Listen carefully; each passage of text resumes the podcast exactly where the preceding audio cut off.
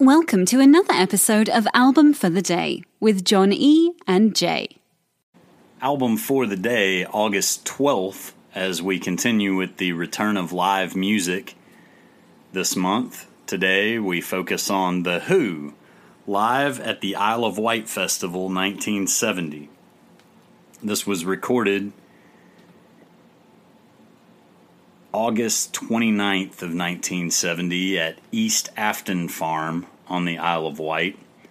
This is the third different site that they used for the Isle of Wight festival, and there was a huge stink this year, which was the hugest of all three of those years, and so much so that uh, over 600,000 people attended and led Parliament in 1971 to pass the added section to the Isle of Wight County Council Act of 1971, preventing overnight open air gatherings of more than 5,000 people on the island without a special license from the council. The sound system was inefficient based on the new location. The crosswind blew the sound away from the audience, so they had to supplement their sound system with the Who's PA. Now, they didn't substitute just anybody's stuff in. They used the Who's. I think we all know the reason why. There's a stamp of approval there. That's what I see. They said, uh, "You freaking guys, You guys are the loudest fucking rock band on the planet right now. we know how you guys roll." Let me see those speakers. So this album, it, it covers a lot of ground in the Who's catalog, um, and it- I'm, You know, the Who. Another live album we talked about doing was live at Leeds, and I'm the reason that uh, Johnny kind of twisted my arm on this one a little bit. And the further I dug into this album, the more I appreciate him doing that because this album is so much more in depth. It has better track listings. Uh, the songs, they I think they sound a little better. Uh, you Even know, better than their performance one year before. yeah. I mean, They played at the Isle of Wight the year before. yeah. This is this has this has a lot more tracks. It's a little bit longer. You know, They but- played Tommy on Yeah. both. They Yeah. played it the year before and they played it again. This time, everyone was more familiar with Tommy. Mm-hmm. It had become a much larger hit by this time. Yeah, yeah. But they uh, One of they my started their set at 2 a.m. Yeah, that's too too late for my old bones these days. the thing, I, one of the big things that I love about this record and pretty much any live Who album is you get to hear how John Entwistle actually played. You miss that on their studio recordings for the most part, but when he is thumping that bass you can hear the powerhouse that was Keith Moon and John Entwistle's. Uh, uh, They they- called John Entwistle the Ox. I mean, it, and and the backbone of this band. Those two, like Keith Moon, kind of goes off on tangents a lot, where he's just like just playing to play, and Entwistle, like you can see his lasso go out and rope him back in with his like brown brown, like, and it's He just like, with him. and he hangs, and it's just like wow, like he he he's possibly he's in the top five in my opinion, top five bass players of all time. And I think when you make a consideration like that, you have to say rhythm section of all time. rhythm set, yeah, yeah, yeah, yeah, Because hundred percent. It, the bass player is nothing with a crappy drummer. And the drummer is nothing without a crappy bass player, Yeah, or with a crappy bass player. there you go. Yeah, and so this this band was clearly at a peak um, in 1970. They they hadn't come out with all their greatest hits quite yet, you know. But to draw a parallel back to Leeds, they actually, after they finished Tommy in this show, Mm-hmm. they actually played Summertime Blues first. Yeah, So you get some of that still back from it. um, they played a song that I wasn't familiar with, "Shakin' All Over" by Johnny Kidd and the Pirates. Mm-hmm. I looked it up, and uh, Johnny Kidd wore an eye patch, and he was one of the first people.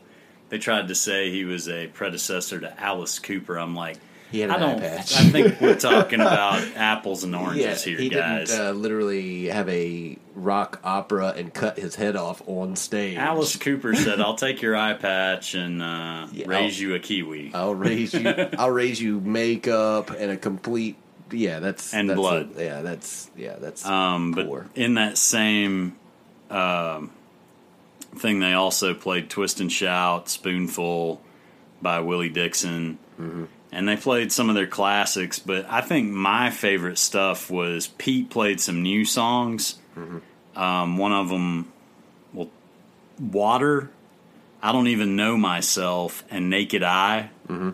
and they were recorded at the time for Lifehouse, which was an upcoming Who project, eventually shelved. Yeah. It was another rock opera that was kind of intended as a follow up to Tommy. If you want to look at uh, some stuff like uh, from the Lifehouse, it's been released on a number of different things. I think Pete released some on uh, the uh, Empty Glass empty. gla- Yeah, and um, there've just been a number of things. Like he's gone back and reconstructed a number of things over the years, and there was a Lifehouse project that he put out that had all of that stuff. But and it's know, all it's it's good stuff. I mean, I wish Pete would have focused more on the Who than his personal projects. That's personal opinion, and you know because I love the Who. The Who is uh, quite possibly my favorite rock and roll band of all time. I like Roger's voice better With than I like That, Pete's. that's exactly you, you- you're nailing it. And Roger, I I feel like he understood Pete Townshend's lyrics so well that he was able to sing them as if he were Pete Townshend. it's almost an Elton John, Bernie Taupin kind of a Exactly. symbiosis Yeah. there, where But but together everyone achieves more. Exactly. And the band was so much better than anything Pete or that Pete Townshend could build on his own. You can't get a singer like Roger Daltrey. You can't get a bass player like John Entwistle and Keith Moon. Uh, I mean, when he started, when you know Pete Townshend started doing his own stuff, Keith Moon had pretty much already passed at that point. So you know, That was the face dances, empty glass, Chinese cowboys. Yeah. Uh, yeah, I think my favorite part, uh, just listening to the actual show and what happened there. Toward the beginning, the crowd's a little restless. Obviously, they've been waiting on the Who forever, and like I just said, the 2 show started at two a.m. And uh, not too far into it, Pete goes, "Smile, you buggers! Pretend it's Christmas." yep, yep, yep. It's a good one. That might have been Roger. I don't know. They both have a pretty sassy, wry English wit. They're British. What can you say? Yeah. Well, uh, album for the day today, uh, August the 12th, is uh, The Who live at the Isle of Wight 1970. Be sure to give us a like, follow, subscribe. Let us know what your favorite albums are. Thanks for listening, and we will see you tomorrow. Ain't no cure for the summertime blues. Another day is here, and you're ready for it. What to wear? Check. Breakfast, lunch, and dinner? Check. Planning for what's next and how to save for it? That's where Bank of America can help. For your financial to-dos, Bank of America has experts ready to help get you closer to your goals. Get started at one of our local financial centers or 24-7 in our mobile banking app. Find a location near you at bankofamerica.com slash talk to us. What would you like the power to do? Mobile banking requires downloading the app and is only available for select devices. Message and data rates may apply. Bank of America and a member FDIC. If you're listening on Spotify, after starting the podcast, you can search for the album, use the three dots, and hit add to queue. Now the album will start as soon as the episode ends. Woohoo!